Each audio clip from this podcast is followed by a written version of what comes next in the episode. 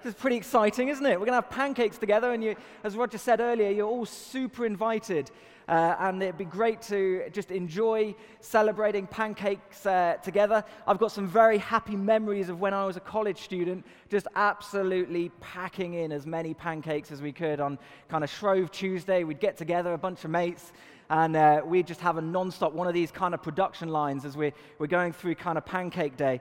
And um, many of you will know that the, that the history of Pancake Day really is that uh, what it's all about is to try and use up the good stuff that we find in our houses to use up. It's a good way of using up butter and eggs and sugar and flour and all these things before we enter the period of Lent, uh, which is traditionally a period of fasting, a period of abstinence. Anybody giving anything up for Lent this year? Yeah, one or two of you maybe. Uh, sometimes people give up alcohol or coffee or chocolate or whatever. And um, had a real sense as uh, Roger and I were planning the year out or starting to plan the year out together that um, Lent this year was going to be important, an important season for us as a church, to come back to some of the basics, to think again about this season where, where people in the past and uh, in, in lots of different church traditions, they've used this period of Lent as a period to get back to God, as a period of repentance, as a period of simplicity, as a period of abstinence, and really hoping and believing that as we think about some of these things, that God is going to work in our lives as we kind of use it as a season to get back to God, to get back to basics for some of us this morning. You see, Shrove, Shrove, Tuesday is supposed to be a celebration. It's supposed to be a feast. It's supposed to be an enjoyment of uh, good gifts that God has given us. But then after that comes Ash Wednesday. And many of you will know that it's called Ash Wednesday because in some church traditions, they literally get ash. They burn some uh, leaves or some wood or something. They literally get the ash and they make a mark on their forehead. Why? Because ash in the Bible is associated with repentance. It's associated with confession. It's, it's, it's, it's associated with turning away from my own life and turning back towards God's ways. When Jonah, many of you know the story of Jonah, who was uh, called to go and preach to uh, Nineveh, and he went off in the opposite direction, but eventually God got hold of him and sent him back to Nineveh. And so Jonah eventually goes to Nineveh, to the uh, Assyrian Empire, and he says to the people, You need to repent, or God's going to bring judgment upon you. And at the sound of that word, the king, we read in the book of Jonah, the king repented, and he sat in ashes. He sat in ashes, he sat in sackcloth. And time and time again in the Bible, periods of repentance or periods of fasting are associated with sackcloth, with this idea of, of burning, of sitting in ashes. And so we have this time of Ash Wednesday where Christians still today will sometimes put the mark of ashes on their, forehead, on their foreheads as a symbol of repentance. And repentance, biblically, it's not just saying, I'm sorry. It's not just giving lip service to something, but it's actually turning in a different direction. It's saying, I was going in this way, but now I choose to go in this way. And so Lent is a period of, uh, of, of reflection, of confession, of slowing down. You know, in our culture today, we often use the word slow pejoratively. If someone's not very clever, we might say they're slow, they're a bit slow. Our culture really values rushing, it values frenetic pace of life. And, and think about this. Uh, I read just the other day, and this staggered me, that the average iPhone user touches their phone over 2,000 times per day. Isn't that astonishing? You know, because we're so connected and we live in this connected world. And for over two thirds of the general population, the first thing they do when they get up is check their phones. Check to see what messages they've got. Check to see what's going on on social media. Check what, what, these, what, what things are going on. I'm not picking on you if you've got a smartphone. That's great. These can be great tools. But it's not a coincidence that the age of the smartphone is also the age of unparalleled anxiety in our culture. It's not a coincidence that the age of social media and being able to have instant access to what everybody's live, everybody's going on, is also the age where we're seeing an increase in people troubled with mental health issues. We live at such a frenetic pace of life, and sometimes that frenetic pace catches up with us, and we feel like, I just feel like I'm getting out of control. Just feel like things are out of control in our lives. And I've got a real sense that as we go through this Lenten series that we've called, as you see behind me, that we've called Walking Ancient Paths, that as we go through this series together, as we think what it is to, to think about some of these things of simplicity and repentance and abstinence, and some of these things that Christians throughout the ages have found such nourishment from, that God's call on our life is, is to return back to Him so many of the things that distract us and pull us away from life in all its fullness with God. And this is a season to get back to them, some of those things. It's a season to slow down, it's a season to simplify, it's a season to deny self in the pursuit of God.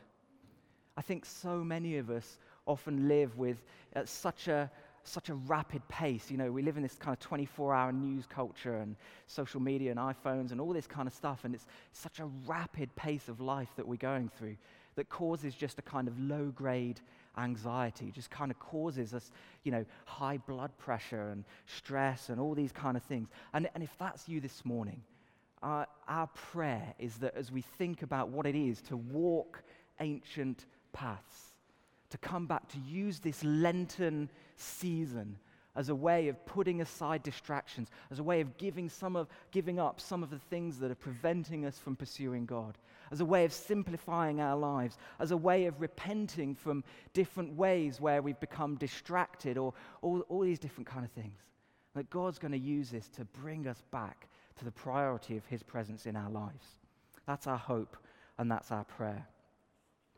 And so you see this kind of sense of repentance and the idea of 40 days. Lent is a 40 day season from uh, Ash Wednesday up until, I think it goes up until Maundy Thursday, not including the Sundays. It's a period of repentance and it, it, it comes in part from, it's associated with um, after when Moses, we've been thinking about Moses recently, when Moses uh, was receiving the Ten Commandments from God, he came down the mountain uh, and he found the people and they're worshipping uh, this golden calf. So he smashed the golden, uh, he, he smashed the tablets and then went into a period of 40 days fasting and repentance. 40 days fasting and repentance. We see Jesus in the New Testament. God leads him by his Spirit into the desert for 40 days for fasting. Jesus didn't need to repent, but it was a season where Jesus was simply living. He was living simply in order to, to hear from the presence of God, to give up these earthly distractions so that he could uh, prepare for ministry and all the rest of it. And so Lent is an invitation, not just to feel guilty about all the things that we're doing wrong, but it's an invitation to simplify, to seek repentance, to come back to God. That's our prayer. So, if you've got your Bibles with you, we're going to turn. We're taking this uh, idea of walking ancient paths from a verse in Jeremiah chapter 6. So, we're going to think about that a little bit this morning. If you've got your Bibles with you or your apps or whatever it is that you're using, uh, and don't feel guilty. I know I've just hammered on about smartphones. I'm not trying to make any feel, you know, I know that half of you are just going to whip out your iPhones, and don't feel guilty about that. I'm not trying to induce that, but, um, you know, anyway. Right, Jeremiah chapter 6, and we're going to read from verse 16 to verse 21. Thus says the Lord Stand by the roads and look, and ask for the ancient paths, where the good way is, and walk in it, and find rest for your souls. But they said, We will not walk in it. I set watchmen over you, saying, Pay attention to the sound of the trumpet. But they said, We will not pay attention. Therefore, hear, O nations and know, O congregation, what will happen to them. Hear, O earth, behold, I am bringing disaster upon this people, the fruit of their devices, because they have not paid attention to my words. And as for my law, they have rejected it. What use to me is frankincense that comes from Sheba, or sweet cane from a distant land? Your burnt offerings are not acceptable, nor your sacrifices pleasing to me. Therefore, thus says the Lord Behold, I will lay before this people stumbling blocks against which they shall stumble. Father and sons together, neighbor and friends shall perish. It's quite a heavy word, isn't it? And I want us to unpack that a little bit just by looking into some of the context and some of the background that's going on as Jeremiah is prophesying these words. These words were spoken fairly near the beginning part of Jeremiah's ministry. And there's a guy the, who's the king at the moment. His name is Josiah. Now, Josiah became king when he was eight years old. Can you imagine that? He became king. And back in those days, the king wasn't just a ceremonial position, they were supposed to be the leader of the people. Uh, and Josiah was a godly man.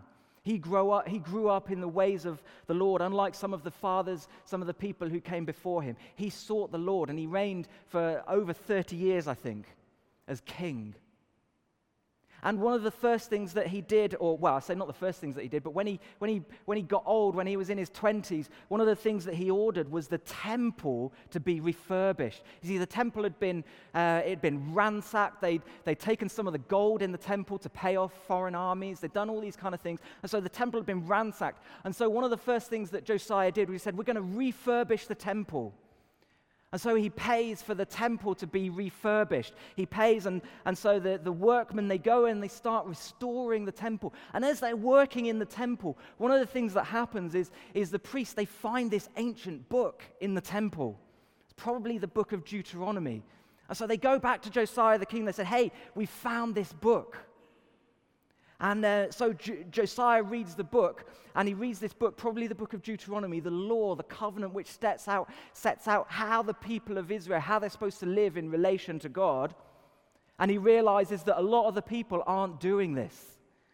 The where the book of the law says you shall serve only the Lord your God, this, one God you shall serve, where they're doing that, actually the people are running af, after all these other foreign gods and they're, they're serving them. And where the book of the law says, you know, don't build any high places, but serve God in Jerusalem, the people were running off and they were building altars wherever they wanted to to worship these foreign gods. And so Josiah, he's, he's this brave king. He stands up against the people and he says, Right, we're going to do something about this. We're going to tear down those high places. We're going to get rid of those foreign altars. We're going to get back to God. He leads the people in a kind of national uh, reformation of bringing the people back to God worship, back to worshiping God. But you see, what happened is that whilst all these outward reforms were going on, it's a lot harder to change people's hearts. It's a lot harder to change people's hearts. And so, what we read here in Jeremiah is that whilst this is going on and whilst these national reforms are taking place, actually, still the people of God, their hearts are far from serving Him. So, although they might be going through the religious motions, and notice this, that they're not, they're not completely disobeying God. What did we read in verse 20? What used to me is frankincense this sweet cane from distant lands. Your burnt offerings are not acceptable. In other words, the people are going through their religious duties. But it's not just about their religious duties. It's not just about attending the temple. It's not just about giving their yeah, offerings. It's not just about what they do. It's about where their hearts were at.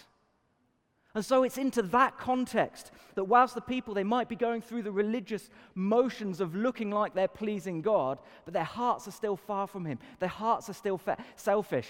That it's into that context that Jer- Jeremiah, the, the, the spokesperson of God, says, Hey, folks, we've come to a crossroads here. We've come to a crossroads. If you carry on going down this path, if you carry on going down this path, even though you think that you're, you're doing these religious things, if you carry on going down this path, it's going to end in trouble. It's going to end in judgment. It's going to end up in a bad place. And for some of you, you might be in that place this morning and you sense it, you know it. If I carry on going down this, down this path I've been going on, it's only going to end in burnout. If I carry on going down this path, I'm, I'm ending up for a divorce. If I carry on going down this path, I'm going to end up in a bad place. And most importantly, if I carry on going down this path without Christ, without going the way, without walking the way of Christ, I'm ending up in a Christless eternity. And some of you know this this morning. Some of you know. Some of you sense that you're at that crossroads this morning. And so God is saying, as he did through Jeremiah so many hundreds of years ago. Look, ask for these ancient paths, ask for these ancient ways, look for them. Ask for what they are, but don't just ask, ask for them and see them. You've actually got to walk in them. It's not just saying, yeah, I can see Tim. I can see that that's the good way. I can see that this Jesus following lifestyle is the way to go. That's not enough. It's not just seeing it, it's walking in it. It's got to be, it's got to be obedience. There's got to be a sense of obedience there. It's not just enough to walk, to, to see the ancient paths, we've got to walk them.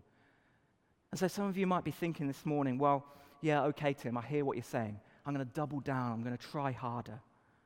I'm going to read my Bible more and, and I'm going to pray more. I'm going to get back and I'm going to do those things. And I, and I, and I, and I think that's good and th- those things are important. But we're not just talking about more religion here. We're not just talking about more religion. You see, there's echoes, and I want you to hear this. In Jeremiah chapter 6, just look at that verse 16 again if you've got your Bibles. Stand by the roads and look. Ask for the ancient paths where the good way is, and walk in it and find rest for your souls. You see, it's possible to be so hard down the line of religion, so hard in going down the line of doing things for God that we become burned out even on the act of trying to please God. And Jesus, I think, probably echoing these verses in Matthew chapter 11, says, Come to me, all you who are weary on religion all you who have been trying and, and you know and you get that sense that it's never just quite enough, come to me and I will give you rest. I will give you rest. His way is easy, he says, but there's still a yoke to carry. It's not that his way is just sit back and let, let go and let God, and you don't have to worry anything else again. You don't have to work. Do, there's nothing. No, the, the, the, yoke, and we're going to look at this in uh, coming weeks, but the yoke that Jesus carries is come and do life with me, walk in rhythm with me. Work in rhythm with Jesus. And there you find rest for your souls. It's not just about doing more. It's not just about ten- attending more church meetings. It's not just about doubling down on religion. It's about finding the Jesus way. It's about finding the Jesus way. And this, this Lenten season, I really believe, is an invitation for us to learn to walk the Jesus way. See, Jesus, when, when when he ministered on earth, he had time for people. He, he healed people. He taught. He did this work. He did all these things. But he did it in communion with the Father. I only do, do what I see the Father doing. He had time. He spent all nights in prayer, not out of religious duty, but out of devotion. This is the Jesus way. This is the Jesus path. And it's confusing, and I want to talk about this for a minute because I think it is confusing, this Jesus path, a little bit. He talked about this way. He talked about what he was doing. He talked, Jesus talked about the destination. He said, I'm going to where the Father is. That's really just, that's just a definition of heaven, isn't it? Just being in the presence of God. I'm going to where the Father is. But the disciples are confused and they don't know what's going on. They don't know what to make of this. And so Jesus has to unpack it for them a little bit. I just want to spend a few moments just looking at those verses from John chapter 14. Just flick over in your apps to John chapter 14. I'm going to read from verse 3. So Jesus is talking here about the way. He's talking about this path, this ancient path, I believe. So Jesus says, verse 3 And if I go and prepare a place for you, going to that place, going to the to, to eternity with the Father. I will come again and I will take you to myself, that where I am, you may be also. And you know the way to where I am going. Now, the disciples are getting a little bit confused by this. What is this way? What is this path? So, verse 5 Thomas said to him, Lord, we do not know where you are going. How can we know the way? Verse 6 Jesus said to him, I am the way, and the truth, and the life. No one comes to the Father except through me. If you had known me, you would have known my Father also. From now on, you do know him and have seen him. Now, these may be words that you're very familiar with. Jesus said, I am the way, I am the path. This ancient path, it's the Jesus path. I am the way. I am the truth. I am the life. Words that will be familiar to many of you if you've been around church for any length of time. Jesus said, I am the way, I am the truth, I am in life. But just stop to think about what that means. Because I think so often we reduce those words and that we think or we, we presume maybe sometimes that what they really mean is if you say that you believe the right things, you're going to be in heaven with God forever, and that's fine. But it's so much more holistic than that. It's so much more than just a mental assent to a set of doctrines. It's living the Jesus path, it's living the Jesus way. He's the embodiment of truth. In him is fullness of life, now and eternally. It's not just about knowing Jesus. It's not just about knowing truth. It's not just about saying, I believe that Jesus is the way and the truth of life. It's an experiential. It's, it causes us to experience this. It causes us to live His way. It causes us to know truth. It causes us to walk the path that Jesus walked. It's so much more holistic than just believe the right things and you'll be okay. So much more than that. And some of you, as we've been looking earlier this year, and uh, Roger was reminding us at the beginning of the year um, that Jesus came to bring us life and life in all its fullness. And some of you are thinking, yeah, that sounds great, Rog. But where is this life in all its fullness? I'm rushed off my feet. The kids are screaming, you know, hang on, is this life in all its fullness? And let me just ask you this Are you living the Jesus way? Are you living the Jesus way? You see, he had so many demands on his time. He could have been so hurried, so rushed, going from place to place to place. Yet he lived his life in a God ordained rhythm. Time away with the Father. When was the last time you just had an all night with the Father? When was the last time you just enjoyed breakfast in the presence of Jesus? You see, so many of us want life in all its fullness, without walking the Jesus way, without walking the ancient path.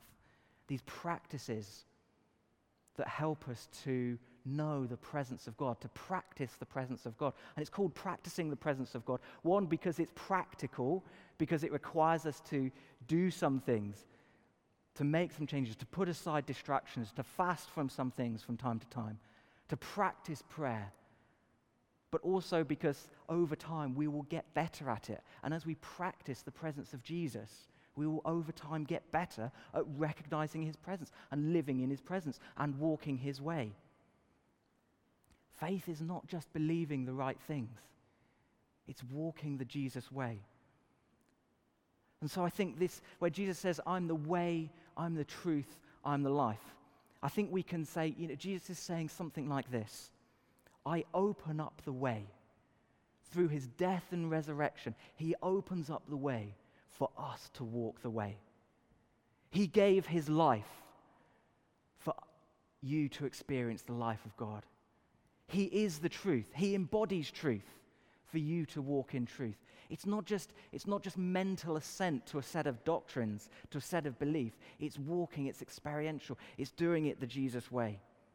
You practice the presence of Jesus. You practice the presence of Jesus.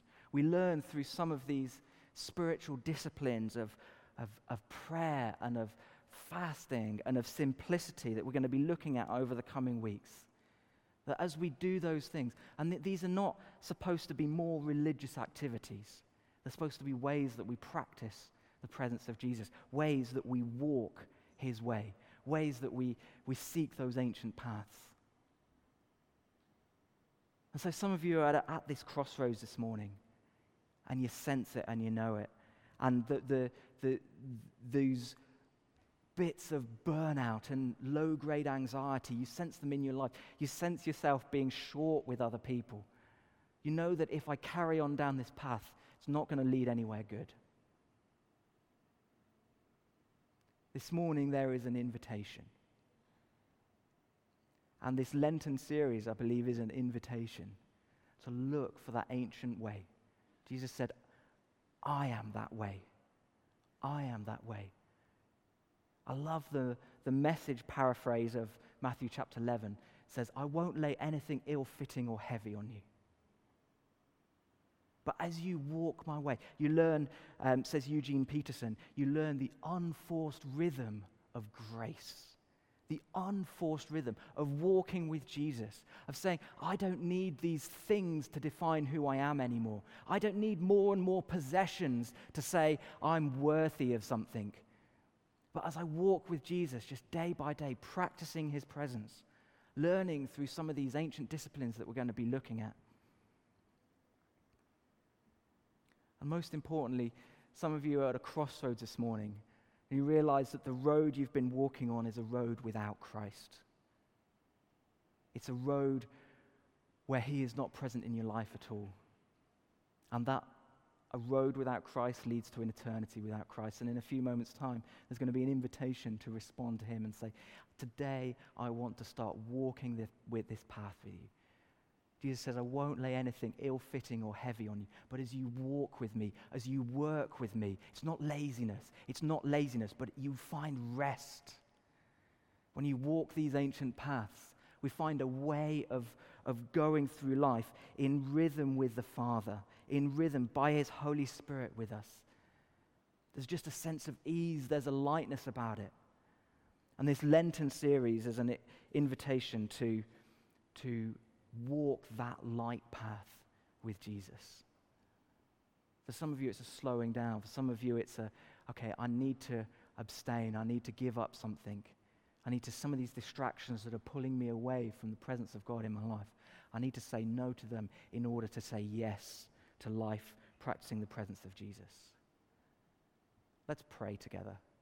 As we, as we start this Lent series, it's our, it's our deep desire that we would learn more of what it is to walk in the presence of God, to know the presence of Jesus, to know His way, His truth, His life.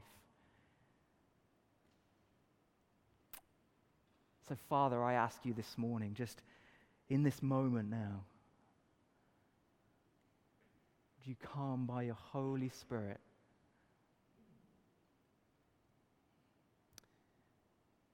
Some of us this morning need to do some deep repenting with you, Lord. We need to do some deep heart searching, and we know, we sense it. If I carry on down this road that I've been walking on, it's not going to end well.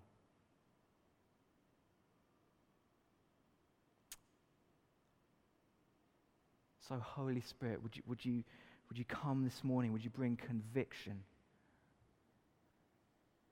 not, not, not guilt, but the conviction just gently turning us back to you. Oh, Lord, I pray that we would know the lightness of walking with you. Lord, so many of us know the, the rush around lifestyle. So many of us know the, the hectic one thing to the next, to the next, to the next to the next.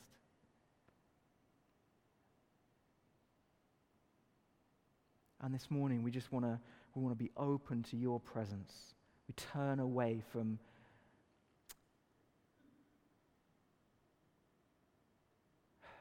we turn away from distraction, Lord.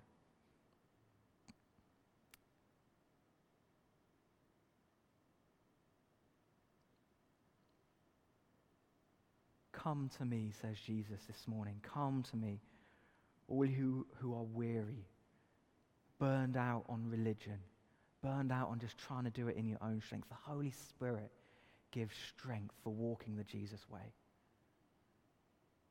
And find rest for your souls. Find real rest for your souls. Rest that goes far beyond just sitting on the sofa and vegging out to Netflix or whatever it is. Find a real rest that comes from walking the Jesus path, walking the Jesus way. That's your invitation, Lord. Help us to walking in it, I pray.